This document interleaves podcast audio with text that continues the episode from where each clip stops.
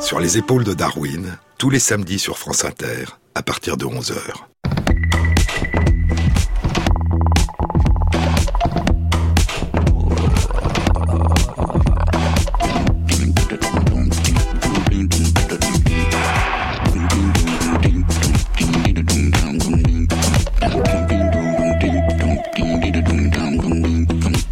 Bonjour à tous. Sur les épaules de Darwin, sur les épaules des géants. Se tenir sur les épaules des géants et voir plus loin, voir dans l'invisible, à travers l'espace et à travers le temps. Tenter de percevoir les battements du monde, un chant d'avant les mots dont le langage nous aurait éloignés et auquel nous ne cessons de revenir. Le chant du monde, son souffle, sa musique. L'inépuisable signification de la musique, dit le philosophe George Steiner, l'inépuisable signification de la musique qui défie toute traduction en mots. La musique, entendue si profondément qu'elle n'est pas entendue du tout, chante le poète T.S. Eliot. Mais vous êtes la musique, tant que dure la musique. Nous sommes la musique tant que dure la musique, tant qu'elle se prolonge en nous, tant que ses échos résonnent en nous.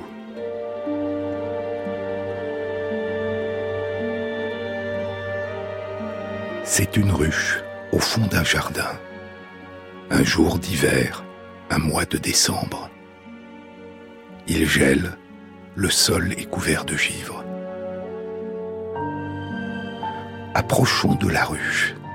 Elle est silencieuse.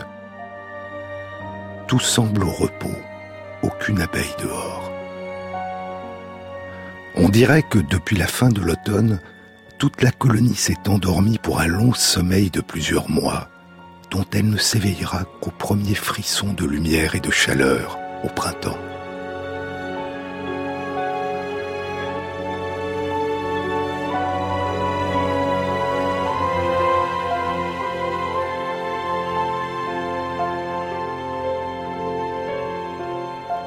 Les abeilles semblent dormir d'un long sommeil d'hiver. Mais c'est une illusion. Elles ne dorment pas. Elles n'hibernent pas. Faisons passer sous le plancher de la ruche, ouvert mais grillagé pour laisser passer l'air et laisser tomber sur l'herbe les déchets. Faisons passer sous le plancher de la ruche un micro ou un appareil enregistreur, et nous entendons un grésillement, un vrombissement sourd, un bourdonnement. À l'intérieur de la ruche, la colonie s'est resserrée, elle s'est contractée autour des rayons de cire dont les alvéoles contiennent les réserves de miel. Les abeilles se tiennent les unes aux autres, la colonie forme une grappe, au centre est la reine.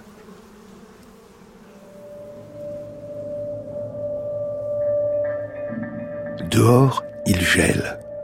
Mais au centre de la grappe d'abeilles, la température est d'environ 30 degrés Celsius. Contrairement à nous, contrairement aux mammifères et aux oiseaux, les abeilles ne sont pas des homéothermes, des animaux à sang chaud. Elles ne possèdent pas de mécanismes physiologiques qui leur permettent de maintenir constante la température de leur corps.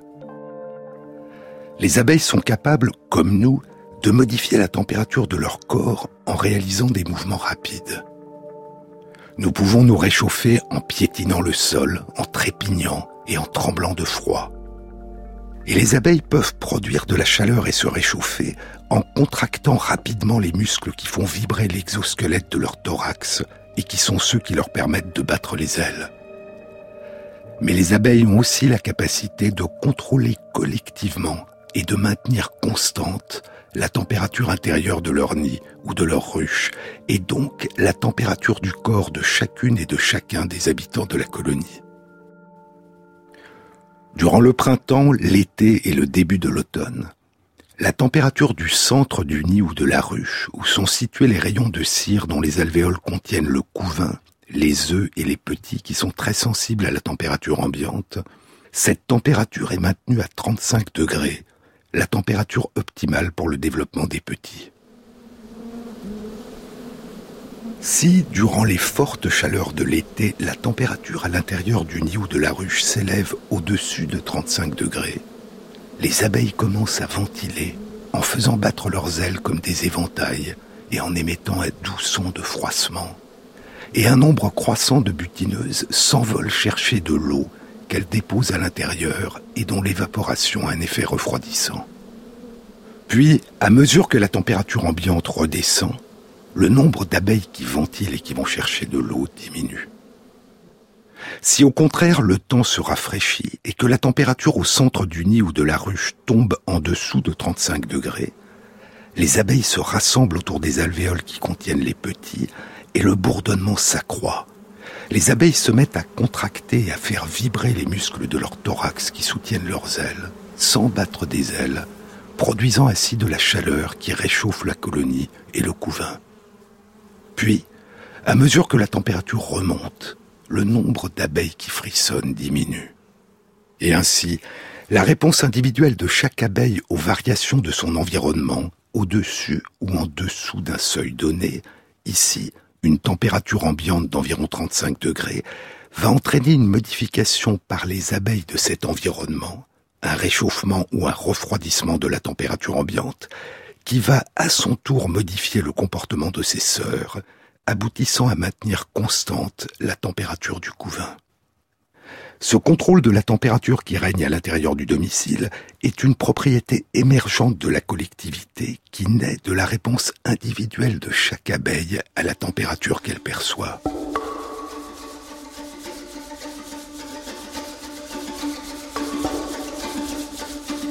Les abeilles de la colonie sont génétiquement diverses. Je vous ai dit la semaine dernière que les ouvrières auxquelles la reine donnera naissance durant toute son existence auront chacune pour père l'un des 12 à 25 faux bourdons provenant de différentes colonies auxquelles la reine s'est unie durant son vol nuptial. Mais il y a un degré supplémentaire dans la diversité génétique des abeilles ouvrières d'une même colonie. Chaque ovule de la reine avant d'être fécondé, ne possède qu'une moitié prise au hasard des chromosomes et donc des gènes de la reine, soit la moitié dont la reine a hérité de son père, soit la moitié dont la reine a hérité de sa mère.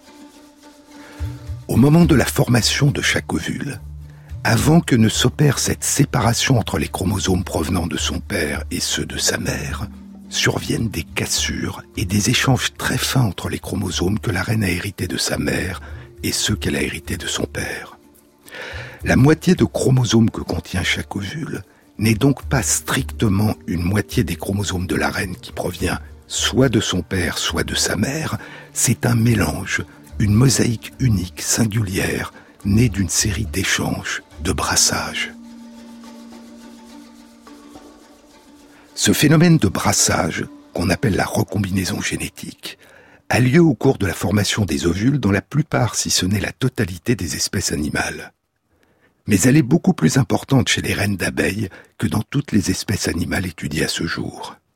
À titre d'exemple, il y a 20 fois plus de recombinaisons génétiques lors de la formation des ovules d'une reine d'abeille qu'il n'y en a lors de la formation des ovules d'une femme. Et ainsi, dans une colonie d'abeilles à miel, il y a non seulement un degré élevé de diversité génétique entre les demi-sœurs, les ouvrières nées de la même reine et de pères différents, mais il y a aussi un degré non négligeable de diversité génétique entre les ouvrières nées de la même reine et d'un même père. Et cette diversité génétique confère un avantage adaptatif important aux colonies d'abeilles à miel.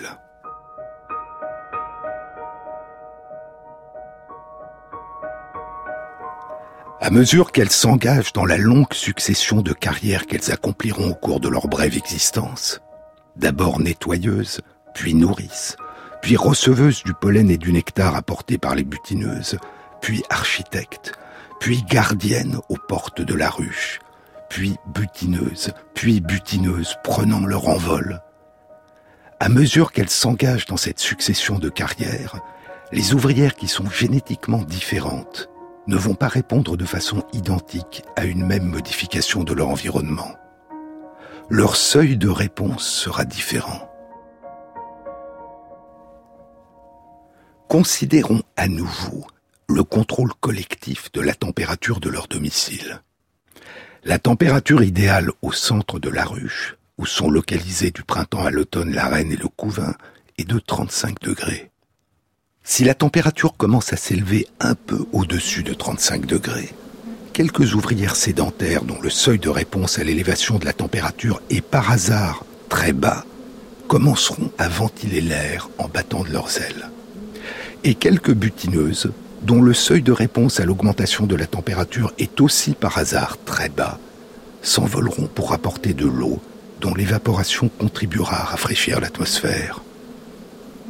Si ces mesures sont suffisantes, la température redescendra rapidement à 35 degrés sans que les autres ouvrières aient été mises à contribution. Si la température continue à augmenter, d'autres ouvrières sédentaires et d'autres butineuses dont le seuil de réponse est un peu plus élevé seront à leur tour recrutées. Imaginons maintenant que la totalité des dizaines de milliers d'ouvrières ait un même seuil de réponse aux variations de la température ambiante et soit d'emblée recrutée dès que la température commence à s'élever. Leur activité massive, très importante de refroidissement, ferait redescendre brutalement la température en dessous de 35 degrés. La température devenue trop basse induirait alors une activité inverse de la part de toutes les ouvrières qui ferait brutalement remonter la température au-dessus de 35 degrés. Si toutes les ouvrières avaient un même seuil de réponse aux modifications de la température ambiante, toute élévation ou abaissement de la température, quelle que soit son importance, déclencherait une action de correction de la part de l'ensemble des ouvrières qui composent la colonie. Cette réponse massive, sous forme de tout ou rien, aurait une forte probabilité d'entraîner une modification brutale et excessive de la température ambiante, elle conduirait à de nouvelles corrections brutales en sens contraire et ferait osciller la température par à-coups successifs au-dessus et en dessous de la température optimale. Et la stabilisation de la température, plus difficile à obtenir, se ferait au prix d'une dépense d'énergie considérable de la part de l'ensemble de la collectivité qui alternerait entre des périodes intenses de ventilation et de collecte d'eau et des périodes intenses de contraction musculaire et de production de chaleur. Mais l'existence d'ouvrières génétiquement diverses, qui ont des seuils différents de réponse aux modifications de la température ambiante, permet la mise en œuvre d'une réponse graduée, proportionnée, qui rétablit la température idéale de manière progressive au prix d'une dépense minimale d'énergie de la part de la collectivité. Cette diversité génétique des ouvrières confère à la colonie un degré important de flexibilité et des capacités d'auto-organisation qui permettent un retour rapide à l'équilibre. Cette diversité des perceptions et des réponses des ouvrières émerge non seulement des différences génétiques dont elles ont hérité, mais aussi des modifications épigénétiques imprimées par leur environnement durant leur existence, les différents effets de l'environnement sur la façon dont les ouvrières utilisent leurs gènes, et de la diversité des expériences individuelles que vit chaque ouvrière. La diversité des ouvrières est un facteur de robustesse des colonies. Mais revenons à l'hiver, à ces jours des mois de décembre et de janvier où le sol est couvert de givre. Durant l'hiver, la colonie d'abeilles s'est contractée dans la ruche et forme une grappe autour des rayons de cire dont les alvéoles contiennent les réserves de miel. Au centre de la grappe, où se trouve la reine, la température est d'environ 30 degrés, mais elle diminue progressivement à mesure que les abeilles sont éloignées du centre de la grappe. Et la température est minimale à la périphérie de la grappe. Les abeilles qui sont situées au centre de la grappe sont nourries de miel et produisent de la chaleur en dépensant de l'énergie. Elles frissonnent, contractant et faisant vibrer les muscles de leur thorax sans battre des ailes. Et elles maintiennent ainsi la température du centre de la colonie constante à environ 30 degrés. Elles frissonnent, elles vibrent et ce sont ces contractions musculaires qui produisent à la fois la chaleur et le bourdonnement, le grésillement, le vrombissement que l'on entend sous le plancher de la ruche. Dans la grappe compacte qu'elle constitue, les abeilles changent de position. Elles passent alternativement de la périphérie froide, où elles sont plongées dans une relative léthargie, vers le centre, où elles se réchauffent, sont nourries de miel, frissonnent et contribuent à leur tour à réchauffer l'atmosphère. Puis elles laissent leur place aux autres, passant du centre vers la périphérie. Et pendant les longs mois d'hiver, c'est dans la vingtaine de kilos de réserves de miel qu'elles ont stockées dans la ruche ou le nid durant l'été que les abeilles puisent l'énergie qui leur permet de survivre et de contracter leurs muscles et de réchauffer la collectivité. Et ainsi, durant tout l'hiver, chaque abeille à tour de rôle est à la fois le feu qui produit la chaleur et celle qui vient s'y réchauffer. Et c'est leur miel, le nectar qu'elles ont puisé dans les fleurs durant le printemps, l'été et une partie de l'automne, ce nectar qu'elles ont fait évaporer en le concentrant en sucre et en le transformant en miel, c'est ce miel qui leur permet de survivre au froid, à la neige et au gel. Sur les épaules de Darwin, Jean-Claude Amezen sur France Inter. Le soir, déplie ses voiles sombres, enveloppe les toits, les trottoirs et les bois. Et là dans la pénombre, personne ne nous voit. Infidèle égaré sur les pavés.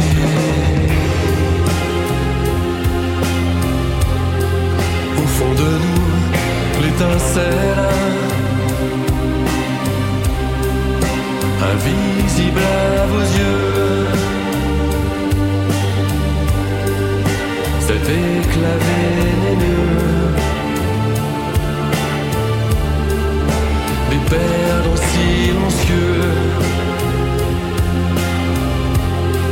Au fond de nous, l'étincelle dans le calme orageux. Cet éclair dangereux des héros silencieux.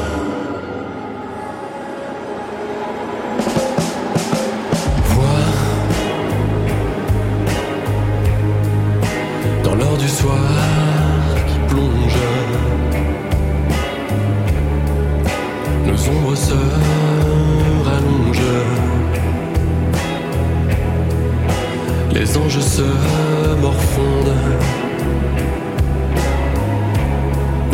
Nos poignards étoilés. Dans ce théâtre d'ombre. Griffes sur le pavé. Les cœurs givrés.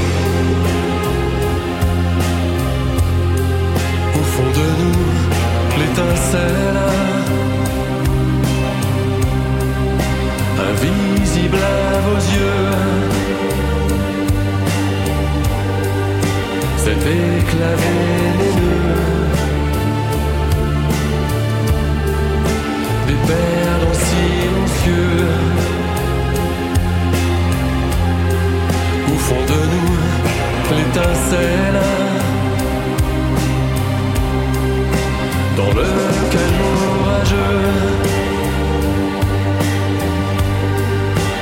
Cet éclair dangereux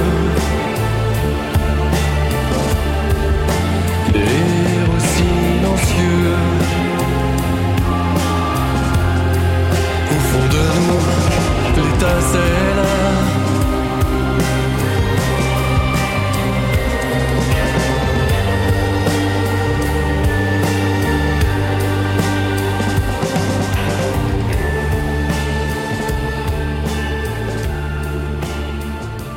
France Inter, Jean-Claude Amezen.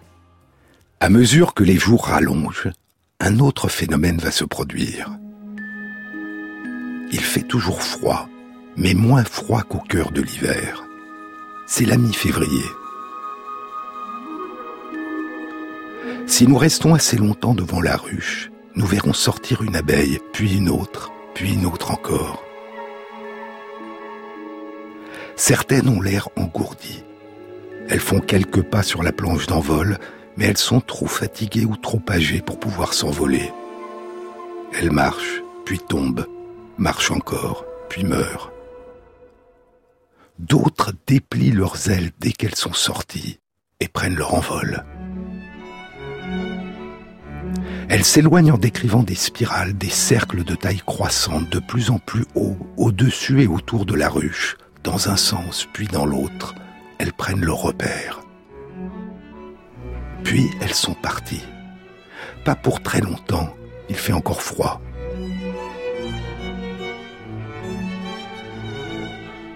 Peut-être vont-elles rapporter de l'eau ou du pollen prélevé sur les chatons des noisetiers, ou encore du pollen et du nectar des jasmins d'hiver qui viennent de fleurir dans le jardin.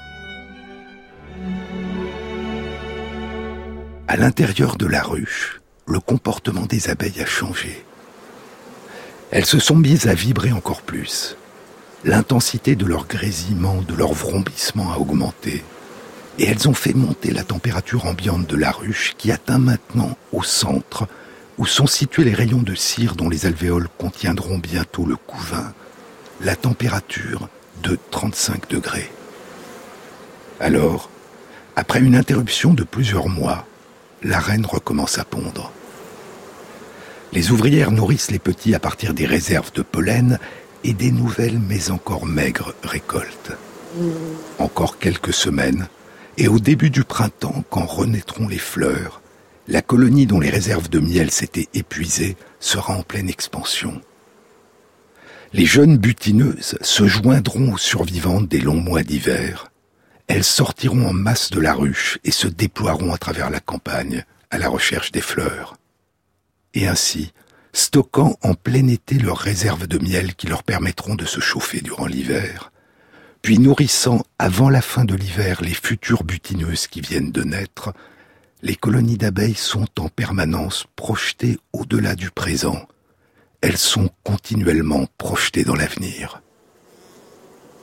Fermons les yeux et écoutons les abeilles, les différentes sonorités qu'elles sont capables de produire. dans des circonstances différentes, dans des lieux différents, à différentes saisons, au cours d'activités différentes, les sonorités produites ne seront pas les mêmes. Certaines nous seront inaudibles, sauf si nous plaçons un micro tout près de l'abeille. Certaines des sonorités produites par les abeilles sont semblables à un chant.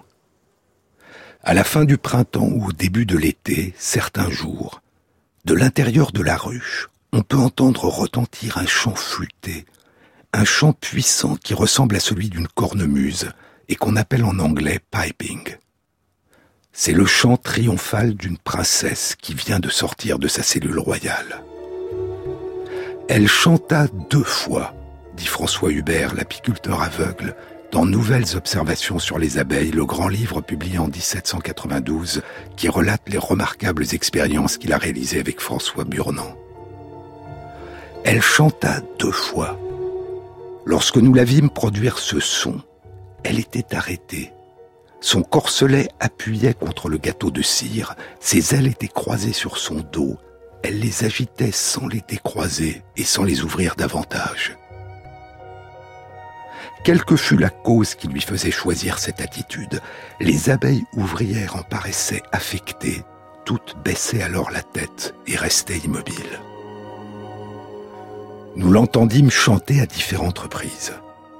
Ce chant était composé de plusieurs notes sur le même ton et qui se suivaient rapidement.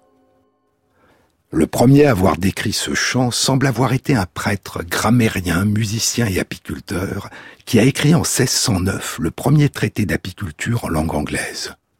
Il se nomme Charles Butler et son traité a pour titre The Feminine Monarchy, la monarchie féminine. Il est l'un des premiers, sinon le premier, à montrer que les colonies d'abeilles, contrairement à ce qu'avaient affirmé Aristote et ses successeurs, n'ont pas un roi, mais une reine qui pond des œufs. Et il décrit dans son livre le chant flûté de la jeune reine qui vient de naître, et le chant des reines qui ne sont pas encore nées et qui, de l'intérieur de leur cellule royale, lui répondent. Il a transcrit ces chants sur une portée musicale. Le chant triomphal de la jeune reine qui vient de sortir de son alvéole, un long tut d'environ deux secondes, suivi d'une succession de brefs tut tut tut d'environ un quart de seconde chacun. Un chant flûté en sol dièse.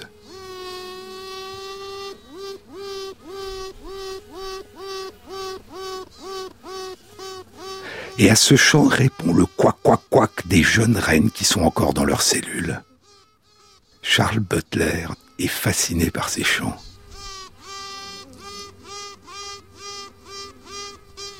Sa notation musicale suggère que les relations entre la note du chant de cornemuse de la princesse qui vient de quitter sa cellule et les notes des réponses des princesses qui ne sont pas encore sorties de leur cellule correspondent le plus souvent à des consonances harmonieuses, des accords harmonieux, une quinte parfaite ou une tierce majeure. Lorsque l'on joue de deux cordes ou de deux portions différentes d'une même corde, l'octave est produite quand la longueur d'une corde est égale au double de la longueur de l'autre. La quinte est produite quand le rapport entre les longueurs des deux cordes est égal à 3 sur 2, c'est-à-dire 1,5 et la tierce majeure correspond à un rapport de longueur de corde de 5 sur 4, c'est-à-dire 1,25. Et Butler écrit que, dans ces chants des abeilles, les musiciens pourraient voir les origines de leur art. Dans la seconde édition de la monarchie féminine, publiée un quart de siècle après la première édition en 1634, Butler écrit un madrigal pour quatre voix, une voix de soprano, et une voix de ténor, et en face, une voix de basse et une voix de haute contre.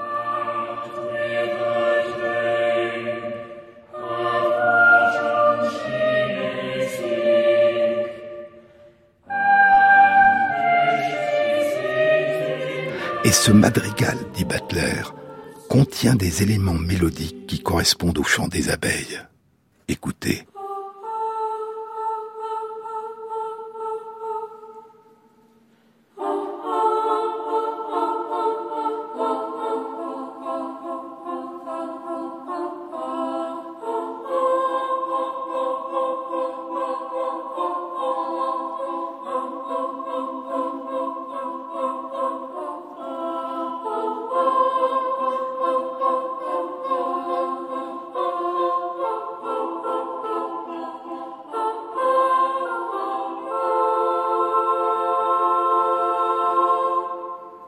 Je ne me ferai pas un mérite de la découverte du chant de la reine abeille, dira François Hubert près de deux siècles après la publication du livre de Butler.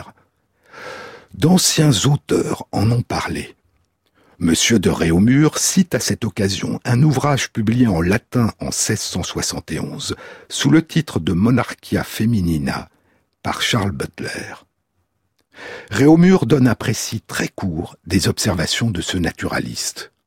On y voit qu'il avait embelli, ou pour mieux dire, défiguré la vérité, en y mêlant les imaginations les plus folles. Et Réaumur faisait sans doute là allusion au madrigal composé par Butler. Mais, poursuit Hubert, il n'en est pas moins évident que Butler avait entendu le véritable chant des reines, et qu'il ne le confondait point avec le bourdonnement confus qu'on entend fréquemment dans les rues les longs chants de cornemuse d'une princesse qui vient de naître. Mais avant, quelques jours plus tôt, un autre chant de cornemuse a retenti dans la ruche. Un chant très bref, répété. Il n'a pas été entonné par une princesse ni par la reine, mais par des ouvrières, des éclaireuses.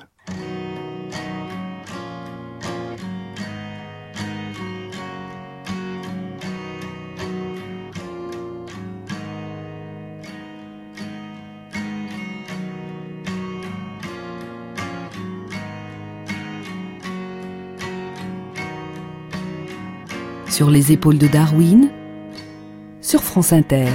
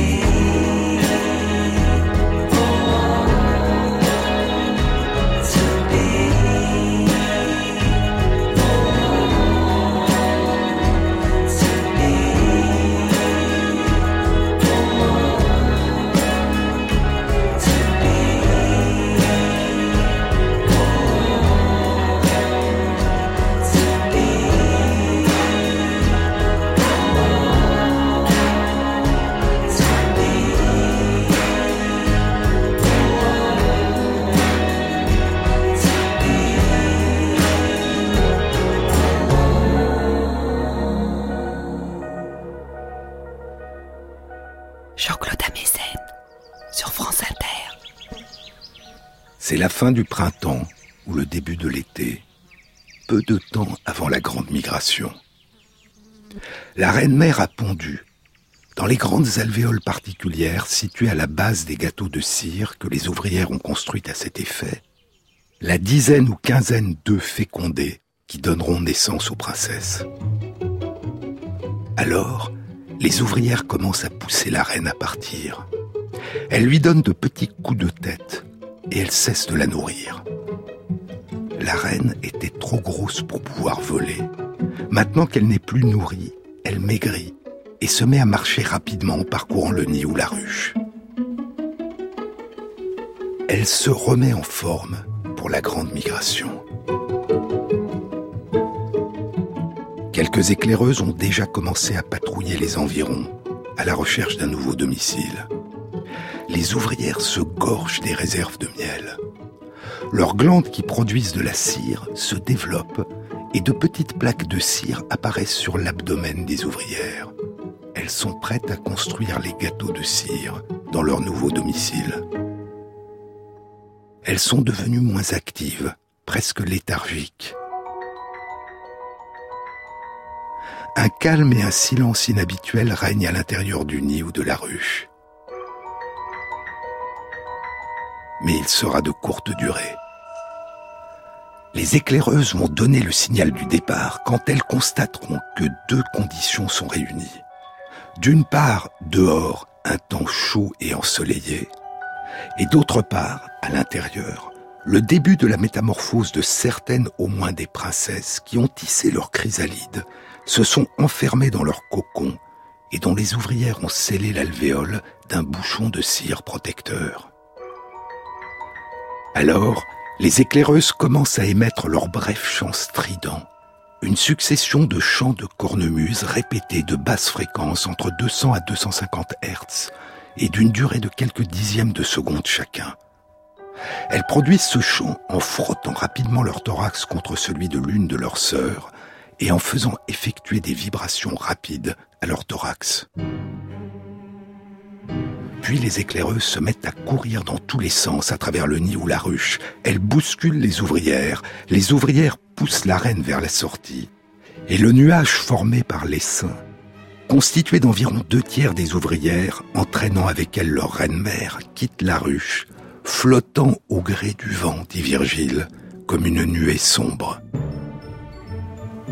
Une nuée d'une vingtaine de mètres qui tourbillonne et bourdonne dans le ciel, un nuage formé de 10 000 à 20 000 abeilles ouvrières avec la reine-mère invisible en son centre.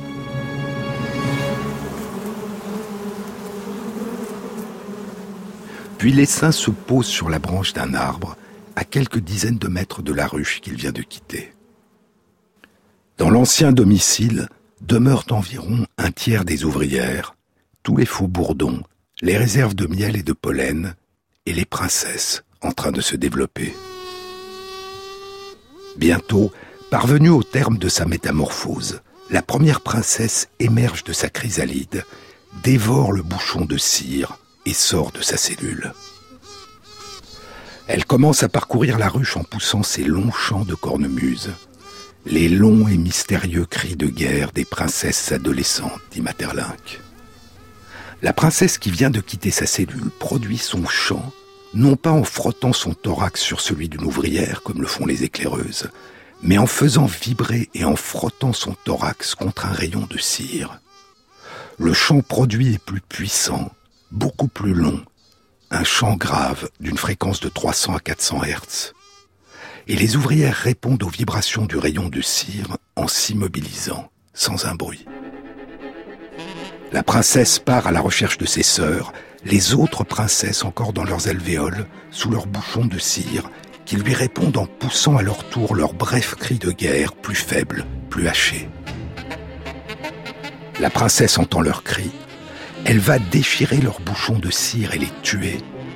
Mais les ouvrières, si elles sont suffisamment nombreuses, s'interposent et la repoussent. Dès que la reine s'en approchait, dit Hubert, toutes ses gardes s'agitaient, l'environnaient, la mordaient, la houspillaient de toutes les manières et finissaient ordinairement par la chasser. Alors, sa colère inassouvie, dira Materlinck un siècle plus tard, la princesse se promène de rayon en rayon, y faisant retentir ce chant de guerre ou cette plainte menaçante que tout apiculteur connaît, qui ressemble au son d'une trompette argentine et lointaine, et qui est si puissant dans sa faiblesse courroucée qu'on l'entend surtout le soir, à trois ou quatre mètres de distance, à travers les doubles parois de la ruche la mieux close. Si une autre princesse sort de son alvéole, ce sera le combat, et celle qui en sortira victorieuse héritera du nid ou de la ruche, de sa cohorte d'ouvrières et des réserves de miel et de pollen. Mais il y a une alternative au combat l'exil, abandonner le royaume et partir avant même le vol nuptial avec une partie des ouvrières à la recherche d'un nouveau domicile. S'il fait beau et pas trop froid, les ouvrières vont pousser la princesse à essaimer. Alors, un deuxième essaim, plus petit que le premier, va quitter le domicile, flotter dans les airs et se poser sur la branche d'un arbre. Puis une autre princesse sort de son alvéole, et la même scène se répète, qui pourra conduire à un combat ou à un troisième exil, un troisième essaim. Une autre princesse encore sort de son alvéole, ou deux, ou trois, et cette fois, les ouvrières attendront le combat entre les princesses, un combat à mort.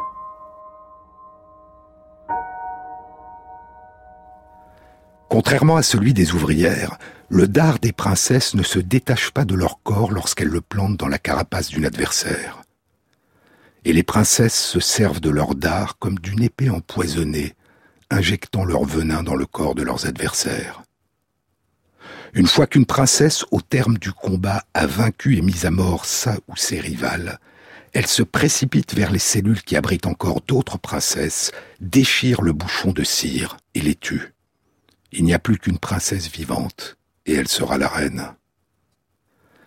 Elle effectue alors sa première sortie hors du nid ou de la ruche, son vol de reconnaissance et d'orientation.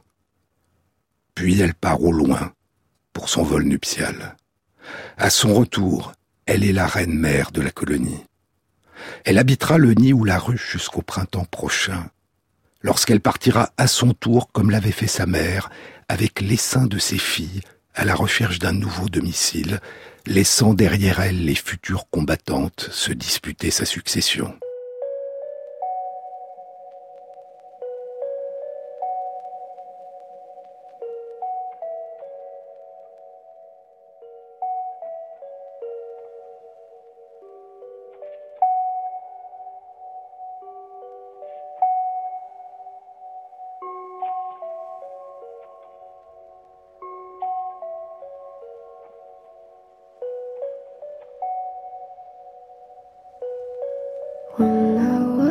is over.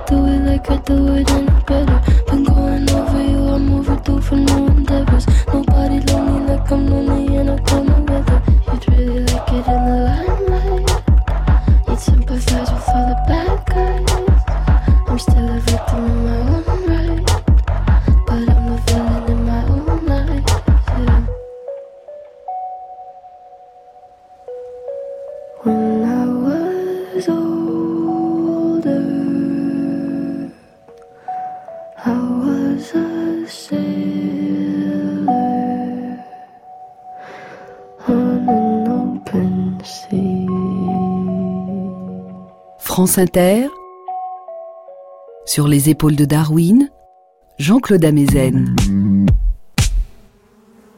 Avant la naissance des princesses, l'ancienne reine, la reine-mère de la colonie, avait quitté la ruche avec l'essaim qui s'était posé sur la branche d'un arbre proche de la ruche.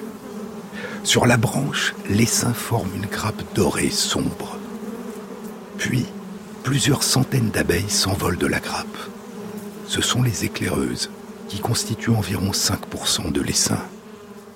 Elles parcourent la région, quadrillant une surface d'environ 60 km. Et elles reviennent danser leur découverte de leur danse frétillante sur le dos de l'essaim.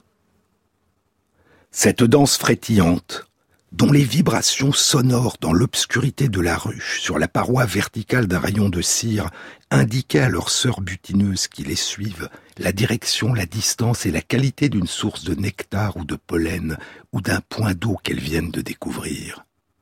Mais cette danse frétillante exécutée sur le dos de l'essaim en plein jour n'indique pas le lieu des récoltes. Elle chante les louanges d'un futur domicile. La danse frétillante est devenue la danse de la grande migration, qui permettra à la colonie de choisir le meilleur site pour établir son nouveau nid ou sa nouvelle ruche. Durant plusieurs jours, chaque éclaireuse qui revient se poser sur la grappe de l'essaim après avoir visité un site qu'elle a apprécié exécute sur le dos de ses sœurs sa danse frétillante. Progressivement, les options diminuent et se réduisent aux sites qui obtiennent le plus de suffrages. Puis une majorité se dessine pour l'un des sites. Et à un moment donné, cette majorité se transforme en consensus, en unanimité. Alors, les éclaireuses commencent à entonner le chant du départ, qui va retentir de plus en plus fort durant près d'une heure, des vibrations de plus en plus puissantes, d'une durée d'environ une seconde chacune. Comme à l'intérieur de la ruche au moment du départ, les éclaireuses produisent ce chant en frottant rapidement leur thorax contre celui de l'une de leurs sœurs et en faisant effectuer des vibrations rapides à leur thorax.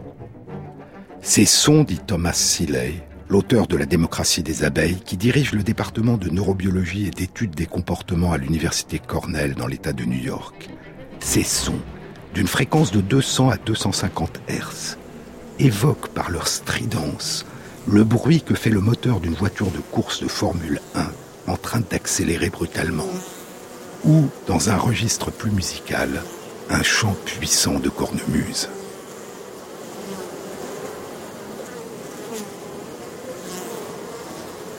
L'ensemble de l'essaim, qui a assisté pendant plusieurs heures ou plusieurs jours à toutes les étapes de la délibération des éclaireuses, se met alors à vibrer de plus en plus fort. C'est l'essaim entier qui vibre et entonne à son tour le chant du départ et l'essaim s'envole pour son nouveau domicile. Le choix du nouveau domicile qui engage l'avenir de la collectivité résulte d'un processus émergent. Il est débattu, il s'auto-organise, et la danse frétillante des éclaireuses sur le dos de l'essaim est l'un des instruments essentiels de la démocratie des abeilles. Les abeilles vivent dans un univers de vibrations. Fermons les yeux Imaginons entendre le bourdonnement d'une abeille. Une image mentale émerge en nous. Nous voyons, nous imaginons l'abeille en train de voler. Soudain, elle est en vol stationnaire. Ses muscles font vibrer son thorax qui fait vibrer ses ailes, qui battent l'air 230 fois par seconde. Beaucoup trop vite pour que nos yeux distinguent ces battements d'ailes. Et ces vibrations se propagent dans l'air environnant, l'air vibre. Et ces vibrations, cette onde sonore de basse fréquence de 230 Hz, se propage à travers l'air sous la forme de variations de pression, sous la forme d'une vague, d'une onde qui se déplace tout autour de sa source, dans toutes les directions, jusqu'à nous, à la vitesse de 343 mètres par seconde quand la température ambiante est de 20 degrés Celsius. Et plus la température ambiante augmente, et plus cette onde sonore se déplace vite. Cette vibration de l'air, cette onde sonore, vient d'atteindre nos oreilles. Elle se propage dans le conduit auditif externe et fait vibrer notre tympan. Cette vibration se transmet aux osselets, le marteau, l'enclume, l'étrier, puis dans l'oreille interne, dans la cochlée, un fluide lent lymphe va vibrer à son tour et faire vibrer certaines des milliers de cellules ciliées de la cochlée en fonction de la fréquence de l'onde sonore qui leur parvient.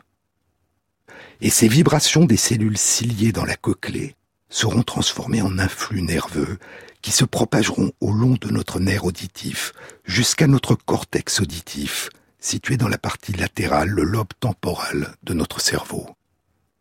Et là, dans le silence qui règne à l'intérieur de notre crâne, ou plutôt dans le vacarme qui nous est inaudible de la circulation de notre sang, s'invente en nous ce que nous appelons des sons, un bourdonnement, de la musique, des souffles, des bruits, des chants, des paroles dont nous vivons la plénitude, ressentons les dimensions émotionnelles et déchiffrons le sens.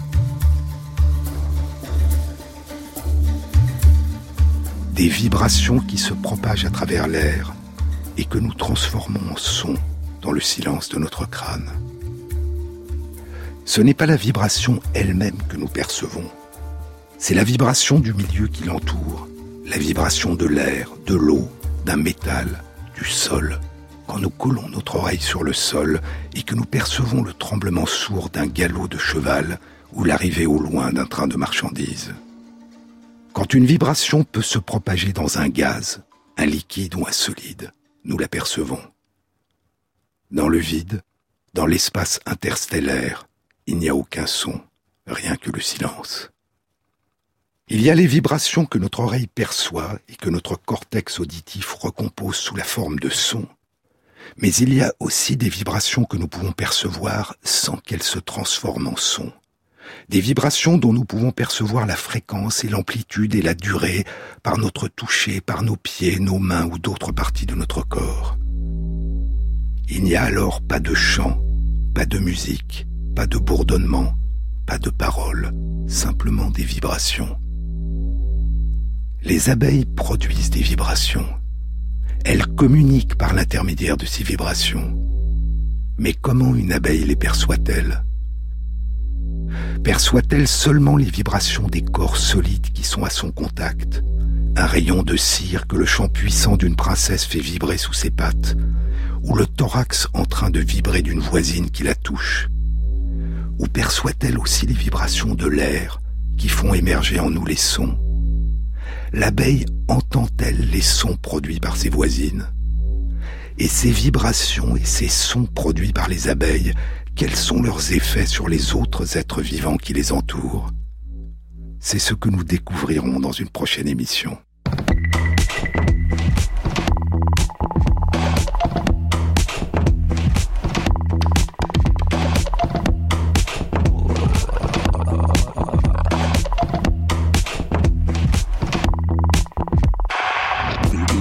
Cette émission a été réalisée par Christophe Imbert, avec à la prise de son Pierre-Yves de Rollin, au mixage Mathias Alléon et Jean-Baptiste Audibert pour le choix des chansons. Et merci à Christophe Magère qui intègre sur la page de l'émission, sur le site franceinter.fr, les références aux articles scientifiques et aux livres dont je vous ai parlé. Bon week-end à tous, à samedi prochain.